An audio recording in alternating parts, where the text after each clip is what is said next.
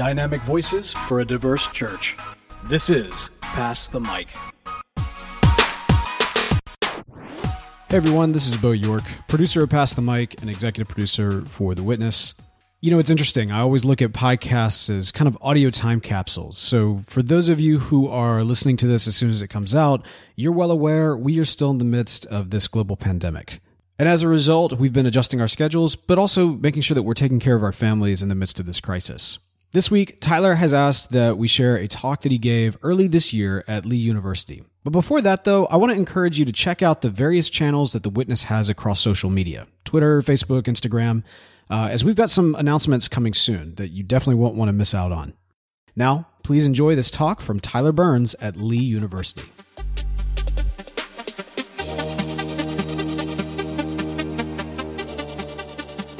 Well, good evening, Lee University. How are you?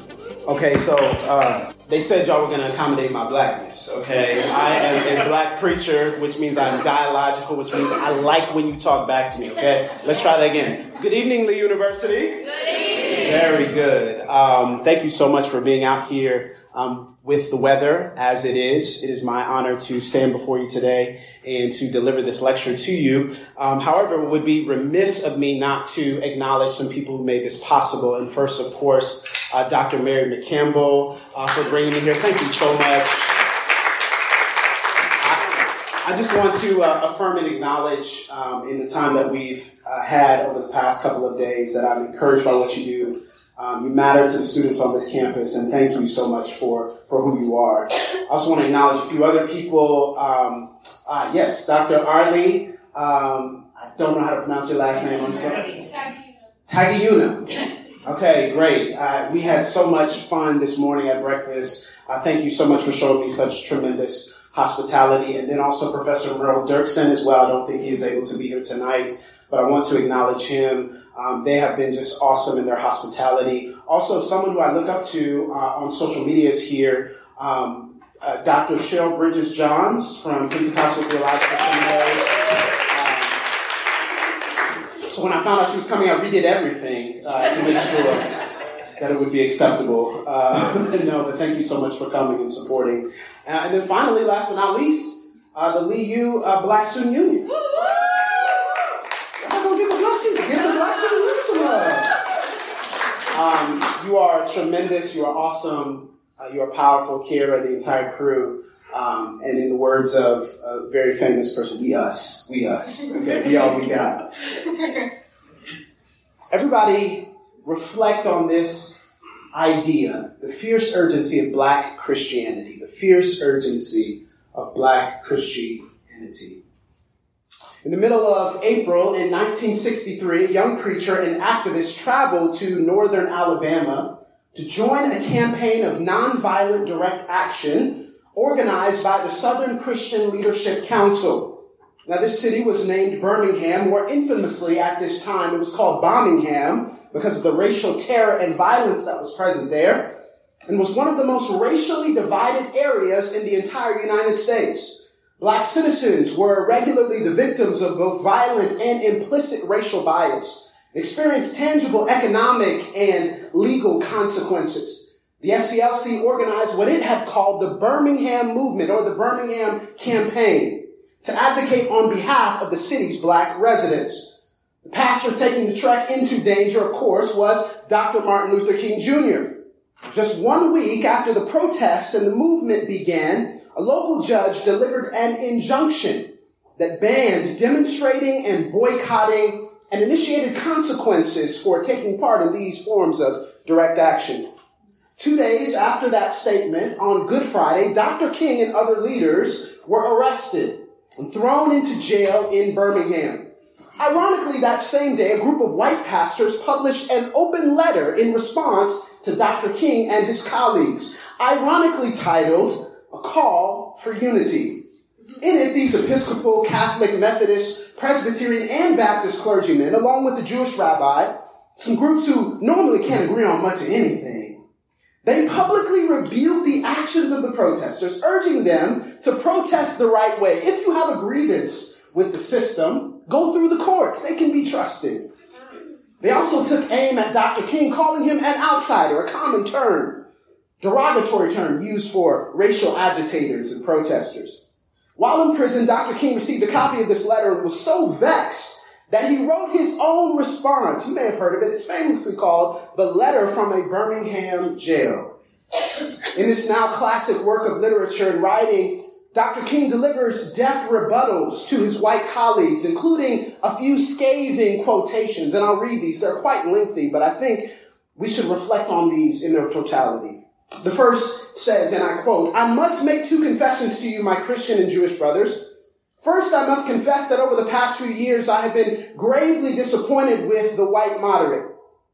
I've almost reached the regrettable conclusion that the Negro's great stumbling block in his stride toward freedom is not the white citizens counselor or the Ku Klux Klaner, but the white moderate who is more devoted to order than to justice, who prefers a negative peace, which is the absence of tension, to a positive peace, which is the presence of justice, who constantly says, I agree with you in the goal that you seek, but I cannot agree with your methods of direct action.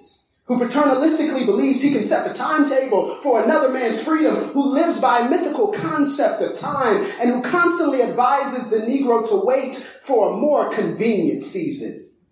Shallow understanding from people of goodwill is more frustrating than absolute misunderstanding from people of ill will. Lukewarm acceptance is much more bewildering than outright rejection. End quote. And the second one, if that weren't enough, and I quote, wherever the early Christians entered a town, the power structure got disturbed and immediately sought to convict them for being disturbers of the peace and outside agitators. But they went on with the conviction that they were a colony of heaven and had to obey God rather than man. They were small in number, but big in commitment. They were too God intoxicated to be astronomically intimidated. They brought an end to such ancient evils as infanticide and gladiatorial contests. Things are different now. The contemporary church is so often a weak, ineffectual voice with an uncertain sound. It is so often an arch supporter of the status quo. Far from being disturbed by the presence of the church, the power structures of the average community is consoled by the church's silent and often vocal sanction of things as they are, end. King took the unity that they thought they had, that these white pastors thought they promoted, and he redefined it. He reintroduced it. He reclaimed it, pushing it beyond the borders of what these pastors deemed to be acceptable. He reclaimed their terms in ways that fit his experience while also challenging their fidelity to the Christian cause. Now, in this moment and throughout his activist career, Dr. King experienced what so many black Christians and black people have felt in our intersections with broader society. You see, it goes without saying, but it's it's, it serves some utility to make the implicit explicit. Black people in society have just never seem to fully fit in. It's a reality we share with other ethnic minority groups. And in our case, we are so used to hearing what people say beneath what they say. They say we are too loud, that our laughter is too boisterous, that our celebration is too disturbing, that we sing and shout too much, we're too loud. They say we are too emotional. Calm down. Come up with a good argument. Compose yourself. Be intellectual. They say we are too complex. Make it simple. Is it really that complicated? They say we are too unorthodox because we're different than what the status quo says. We must be wrong because we're going in a different way, because we have a different experience. There must be something wrong with those people. We are hyper visible yet invisible. We are tokenized and weaponized. We are stigmatized and marginalized. We are attacked yet ignored. We are applauded yet disregarded. We just don't seem to fit in. We're too much.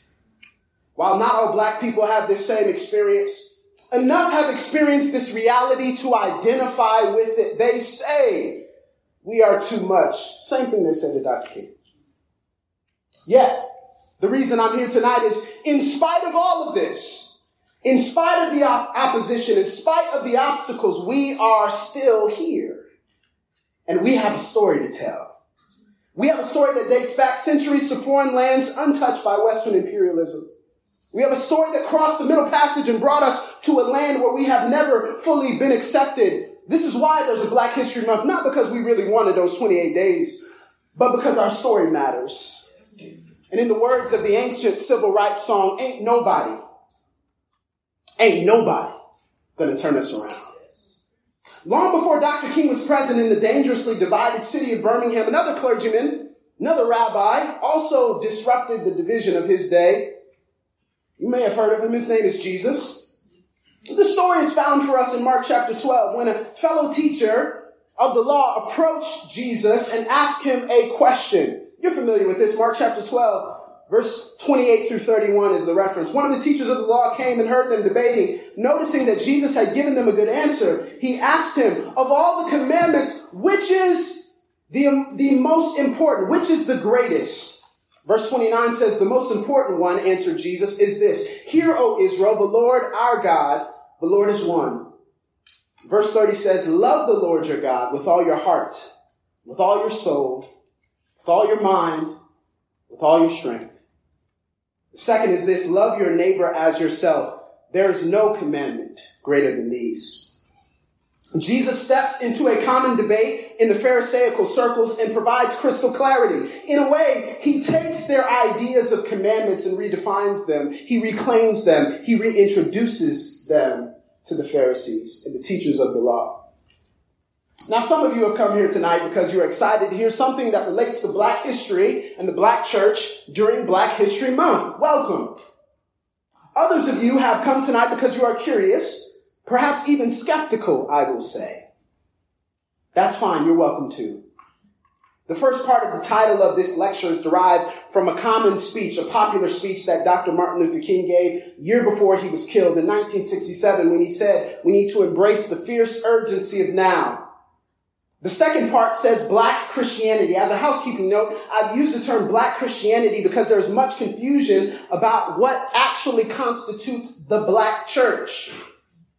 In fact, the original black church, as uh, from a historic perspective, only included a set number of denominations. So I've used the term black Christianity, or you will hear me say black Christian expression, to talk about the panorama of what it means to be black and Christian. So if you're here and you didn't grow up in a black church, it doesn't make you any less of a black Christian. If you're here and you grew up in a multi-ethnic context or a more evangelical setting, maybe you didn't even come from the States. You're still part of this tradition. Just don't forget where you came from. The black Christian tradition has formed me. I am what churches infamously call a PK. Any PKs in the house? I am uncomfortably aware of what it means to lack agency when it comes to attending church. PKs know what I'm talking about. Yes. Every Sunday morning and every Wednesday night for Bible study and every Tuesday night for the leadership meeting and every Thursday night for choir rehearsal and every Saturday morning for evangelism and every and every and every and every. Does anyone know what I'm talking about? It seemed like seven out of seven days I was in church. And don't make the mistake of ever giving an excuse for why you can't go to church. My parents would quickly remind me that while I do have rights in the American context, I don't have rights in their house. and why not? Because I don't pay the bills.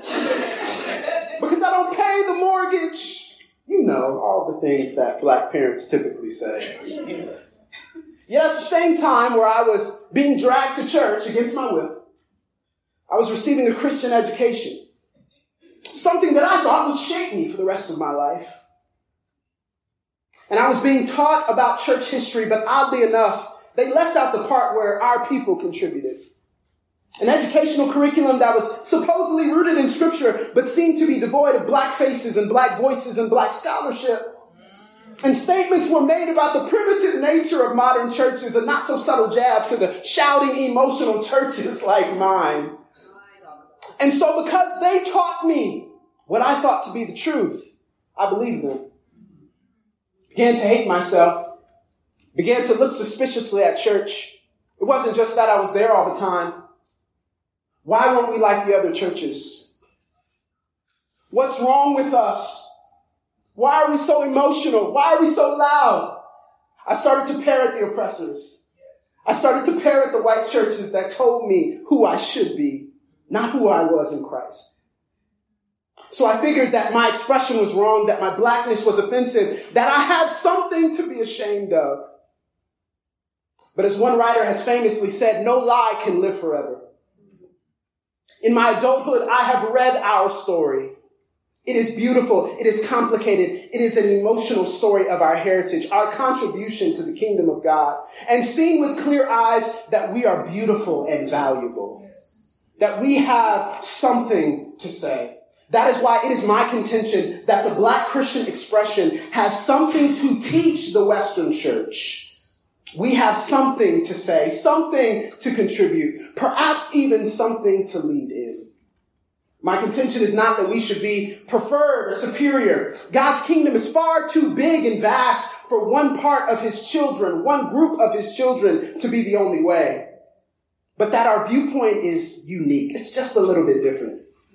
As Gardner Taylor once said, a marginalized and disregarded and disallowed community, listen, may be the only community equipped to speak objectively to a society in which it has not been allowed to be an integral part a marginalized, disregarded, disallowed community. And as I think back on my church expression, I lament the fact that I didn't appreciate what was happening, how my character, how my emotions, how my mind was being formed in the black church. I look back with regret. But thankfully to God, now I can lead that same church that I grew up in. But I still think about all the students, all the kids, maybe some of you in this audience who have the same story. What about it did we miss? What did we not see? And as I've reapproached the scriptures, as I've reapproached my story, I believe that the black church has a complex and unique way of interpreting this greatest commandment. Love the Lord your God with all your hearts with all your soul, with all your mind, and with all your strength. I believe that's what we have to teach the Western church. Four key areas. First, love the Lord your God with all your heart. What is the black Christian expression say about loving God with all of our heart? The heart obviously refers to the core of our being, our affections, our feelings. And if there's one thing people know about black churches, black Christian experience can operate in the arena of feelings. It does not express fear or anxiety when it thinks of emotional engagement, but rather we see this as the core of what it means to be human, as the core of what it means to serve God. Black Christian expression is often engaging God within the context of our emotional processing. Are you in touch with your emotions tonight? Can you be moved?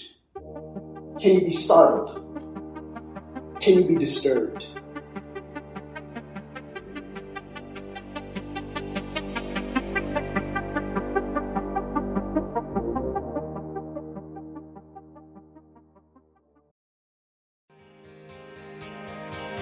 This episode is brought to you in part by Baker Publishing Group. Most of us don't want to spend our lives being time wasters, space takers, binge watchers, or game players. We want to be difference makers. But maybe we make changing the world a little more complex than it really is. Making a difference isn't measured by a viral post or a name on a building. It isn't determined by a following or a fan base. Want to make a difference? Focus on just one person at a time. That's the secret of the way of Jesus. In his newest book, One at a Time, Kyle Idleman invites us to better understand the surprising habits of Jesus and the power of small things done with great love. He challenges true disciples to fully commit to the unexpected Jesus way of changing the world by loving people one at a time. Baker Bookhouse is pleased to partner with Christianity Today to offer a special discount on your copy of One at a Time. Visit bakerbookhouse.com by February 28, 2022, and use promo code ONE2022 that's ONE 2022 to receive 40% off with free shipping.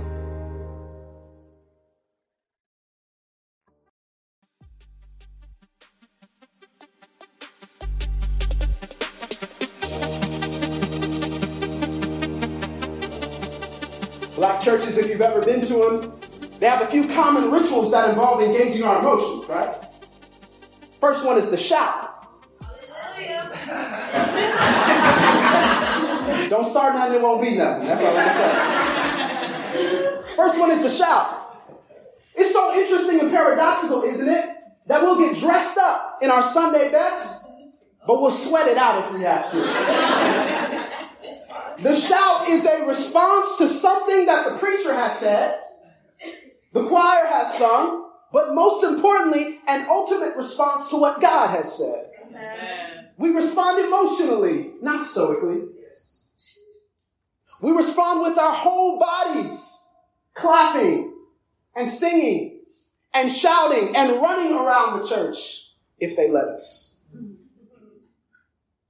Why? Because we are engaging with grief and anger and loss and celebration and sadness and terror and despondency. We shout to cope with what's happening in our lives. And it doesn't necessarily just have to be racism. Maybe the ends don't meet at the end of the month. Maybe our children have left the faith. Maybe yet another black child was shot and killed in the streets. Maybe we're just overwhelmed and tired. But we shout, anticipating that there is a God who can hear us and do something about it. Another staple of black Christian expression is the hoop. What's the hoop? It's the song at the end of the sermon. I'm not going to hoop. I can't do it, okay? Some of y'all are looking like, oh, he about to do it? No. He's not about to do it. The hoop is when a pastor who is vocally capable, of course, at the end of his last point, his voice will start to change. And he'll start to raise his anticipation. And he'll start to sing in a little bit of a melody. And somehow or another, he'll make all the words fit in that bar structure. I don't know how they do that. and then the organ will come in. And then the drums will come in. And the people will respond and he'll sing the rest of his sermon. I don't know how they do it. but the intonation is a moment of spirit led spontaneity. It is a moment when the pastor doesn't just preach his sermon, he embodies his sermon. Where the word of God then becomes part of his emotional core and is expressed to the entirety of the congregation. It's a moment because it's not something that's necessarily always practiced and prepared and planned. But yet the Spirit is in it. Final thing that you see in black churches or the final thing I'll mention is the call and the response. Some of you have done it tonight.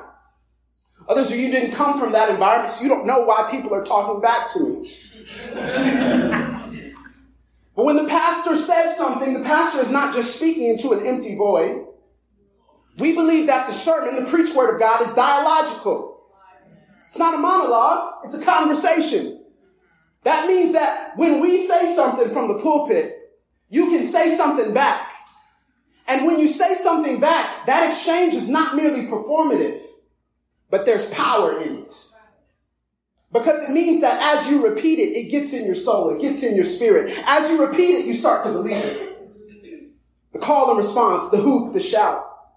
In the black Christian expression, we see the emotional core of lament and excitement and joy and anger and sadness and terror and despondency and disappointment in our interactions with God. We're honest enough to come to Him as we are with all of our affections in tow and we throw them at the altar. These complex, contradictory messages. And we say, God, do something with this.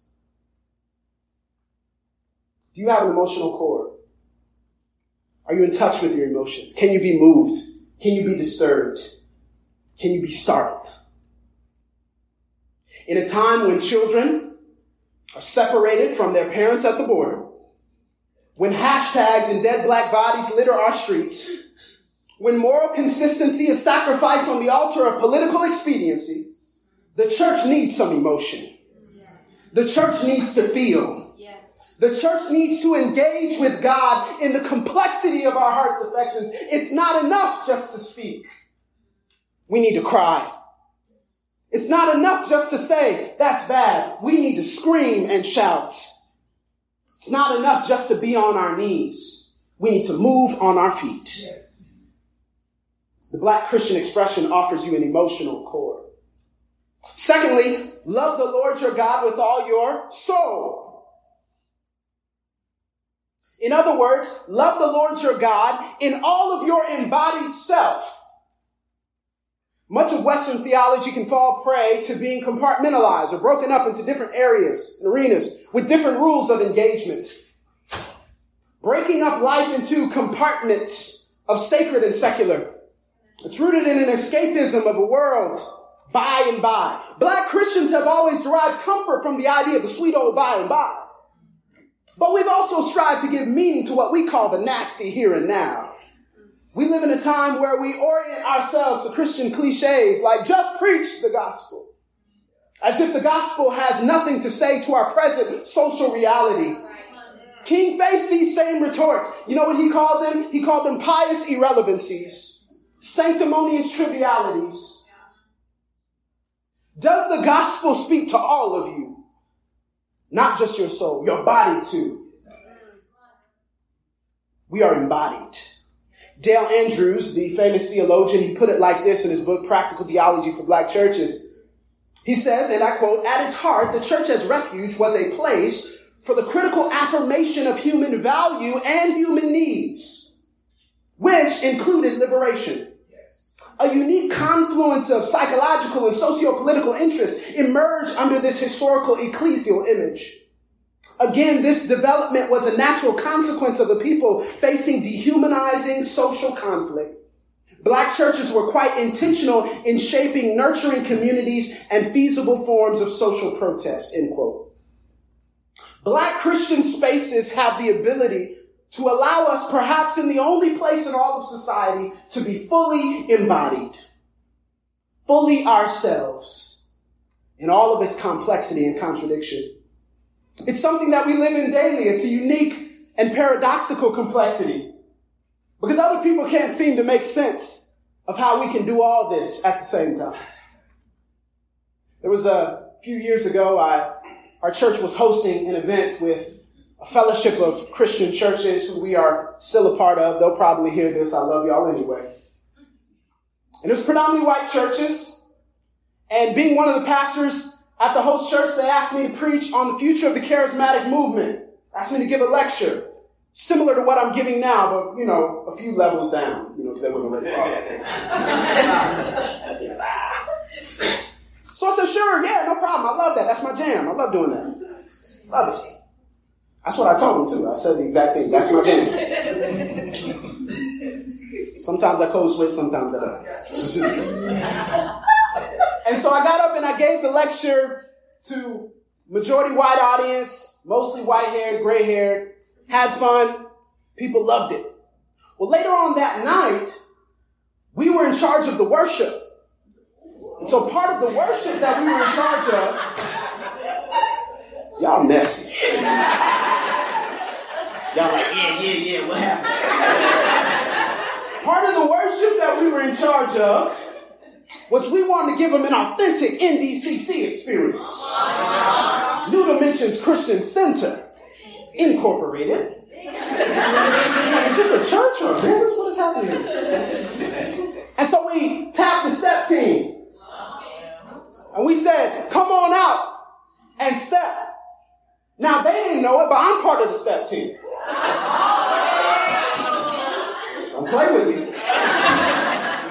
I'm not doing nothing. Okay? He's like, do something. I'm part of the step team. In the front row of the step team. Enjoy it. Love it. And so I got up and led the step team and I shouted and all of a sudden our bodies became instruments and we moved as one and we felt connected and we sweat and we stuck our tongues out and we laughed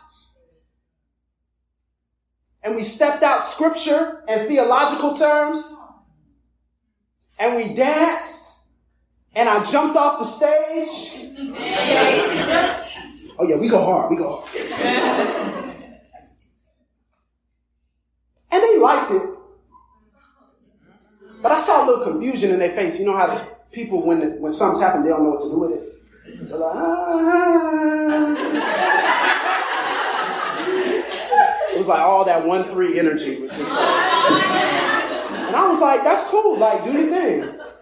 I, I, I like it. It's cool. Until one of the theological leaders in the association came up to me. I was standing next to my father who founded our church and uh, standing next to him.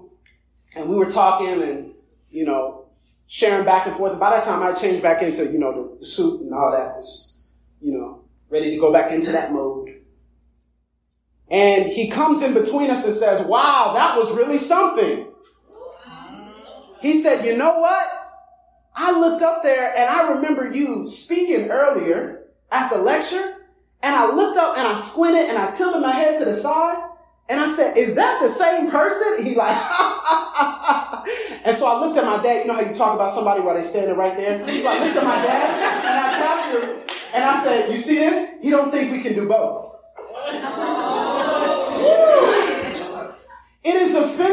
Establishment that we are in control not of our minds, just of our minds and our mouths, but our full bodies as well. We can do both. We can stand up and preach and we can dance. We can sing and we can shout. We can dissect theology and we can quote Kendrick Lamar. We can do both. We can both. Why? Because we just want to be edgy and cool and cultural. We don't know how to be anything but our full selves. Our fully embodied souls. So we love the Lord our God with all of us. Are you embodied? Have you bought into the disembodied idea of theology? That is separated and bifurcated and dichotomized? We don't do all that. The black Christian expression gives you permission to be your fully embodied self. That it's not just for us, but we welcome you in and say, join us because there is something that God will do in your, in your soul and in your spirit when you are fully yourself. That's how he created you. Number three, love the Lord your God with all of your mind. Now, certainly at an institution of higher learning, most of us can get behind the idea of loving God with all of our minds, right? As a matter of fact, for many of us and for many of you, it's your job. It's your life. Christians from all different traditions honor God in the intellectual ascent of higher learning, right? But it is important to say that a black Christian perspective on loving God with all of our minds is not merely intellectual, it is imaginative. Willie Jennings, the famous theologian, puts it like this, and I quote, We have lost the imaginative capacity for how to form theological interests and thinkers. We have lost our imagination. You see, when it comes to loving God with all of our minds, it is not simply just the reading of books and the studying of theology. It is the prophetic imagination that gives us eyes to see the not yet in the middle of the already. This is what King so poignantly displays at the March at Washington when he was instructed by Mahalia Jackson, Martin, tell him about the dream. Did you know that? He was going to give another speech, but in the spontaneity of call and response, remember loving the Lord with all of our heart? Mahalia Jackson says, Martin, nah, tell him about the dream. In that moment, he had the spontaneity to paint an imaginative picture of a reality that was not yet present. He also displayed this imagination during the last speech he delivered before he was assassinated. He said, I may not get there with you, but I'm here to tell you, we as a people will get to the promised land. He said, I've been to the mountaintop. Literally? No. In his imagination. His prophetic imagination allowed him to see something that was not yet present. Black Christians have faced such an onslaught of bigotry and the horror of racial injustice and marginalization that the vision for our lives and our future must come from somewhere else. That's why we say we must walk by faith and not by sight in order to survive. We sing prophetically of realities that are not yet here. That's why we keep reminding y'all that our God is a God who can make a way out of no way. Imagination. We dance hopefully so that metaphorical chains will fall off of our souls and our spirits. We shout in expectation that somewhere, somehow, the God of the universe hears our cries, even though we can't see him. And we live in light of those who have come before and will come behind us. That's why we sing, we shall overcome someday. Because we realize that we might not ever see what we strive for. But we can still work towards it. One day we'll win. That great eschatological hope, the kingdom of God, that Jesus will come back and make everything right.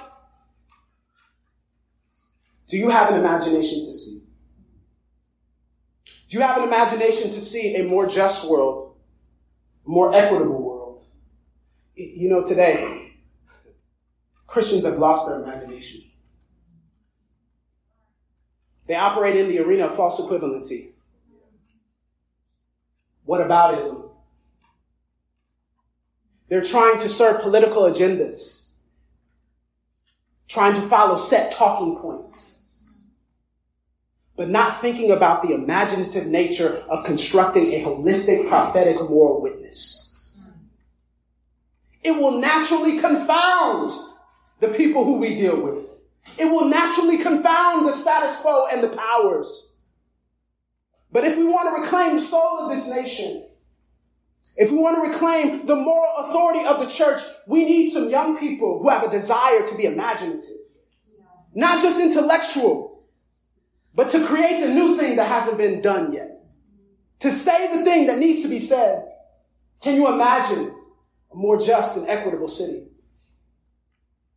More just and equitable campus. More just, more equitable department. A more just and equitable family. Can you imagine the shalom of God truly expressed and present in your reality? Black Christian expression, it invites you to come and see some things that you may have never seen. It offers you an imagination. Finally, love the Lord your God with all your strength. I want to ask you something tonight, Lee University. Where is your strength? After you've talked about your emotions and your feelings, after you have embodied the truth of God. After you have had an intellect and developed an imagination, get up and do something. It ain't enough to get a degree. Excuse me. It isn't enough to get a degree. it's not enough to have the job and the car and the bank account. It's not enough to prove your haters wrong, whoever they may be out there in the world. Get up and do something. Yes. See, I stand in the tradition of a strength led people. Get up and do something, people. Because when the spirit gets inside of us, we are compelled to speak. It's like fire shut up in our bones. We can't sit in a society that is unjust and inequitable in the ways like our society is. We got to get up and do something. You see, I stand in the strength of a tradition, the strength of Olaudah Equiano, a former slave who displayed strength enough to write stories of oppression so that following generations can hear us tell our stories. I stand in the tradition, the strength of Sojourner Truth. When the world tried to redefine womanhood and edit out black women, she had the strength to stand up and say, Ain't I a woman? I stand in the tradition, the strength of Richard Allen and Absalom Jones. When they knelt to pray in the wrong section of the Methodist Church, and were pulled out. They said, We don't need your church. We'll start a denomination ourselves. I stand in the strength of Frederick Douglass, who was a powerful trumpet for justice, who spoke unafraid and unapologetically to the power structures and the status quo. I stand in the strength of Ida B. Wells who never held her tongue when truth needed to be spoken. I stand in the strength of Howard Thurman, who talked about the disinherited and the dispossessed and the disallowed. I stand in the strength of Fannie Lou Hamer, who spoke truth in public regardless of the consequences. I stand in the tradition of Myrlie Evers, who took on the work after her husband Medgar was killed and shot down dead in front of his family. I stand in the strength of Coretta Scott King, who carried on her husband's legacy and took it further than probably he ever could. I stand in the strength of Bree Newsom, who climbed up a flagpole and tore down a symbol of hate from high places. I stand in the strength of Sabrina Fulton. After her hoodie wearing son, Trayvon Martin, is gunned down, she finds the strength to continue on his memory. I stand in the strength of Lucy McBath, whose son Jordan Davis was killed because a white man didn't like the fact that he played his music too loud. So she said, I'll run for Congress to change the law. I stand in the strength of Colin Kaepernick, who said, I'll put it all on the line, but I need to draw attention to things that affect my people. I stand in the strength of activists in Ferguson and St. Louis and Philadelphia and New York and Sanford and Green Bay and Toledo and Pensacola. I stand in the strength of slaves who met in hush harbors and grove trees just to show their slave masters and plantation owners that whips and chains and ropes don't scare us. I stand in the strength of historic black churches in Atlanta and Montgomery and Selma and Birmingham where they kept coming to church because they said ropes and dogs and bombs can't stop us. I stand in the strength of a tradition that says I may be in a bad situation right now, but trouble don't last always. I stand in the strength of a tradition that says I may be fatigued by life, but the black women of Montgomery bus boycott declare that my feet is tired, but my soul is rested. I stand in the strength of a tradition that says my head is so low and beaten down by life, but something inside tells me to lift up my eyes to see where my help comes from. I stand in the strength of a tradition that says weeping may endure for a night, but I've decided not to give up. Why? Because joy comes in the morning. Where is your strength tonight, Lee University? Do you have the power to see something that you can't see? Do you have the power to get up and, and materialize that world in your local community? God bless you and God keep you. But I'm going to remind you, you need some strength. After that, you believed in your emotions. After you fully embodied yourself. After you have an intellect and an imagination, get up and do something and sing the old song. Ain't gonna let nobody turn me around. Turn me around. Turn me around. I'm gonna keep a walking and keep a talking. I'm gonna walk and I'm gonna sing walking into freedom land. Ain't gonna let nobody turn me around. Thank you, the university.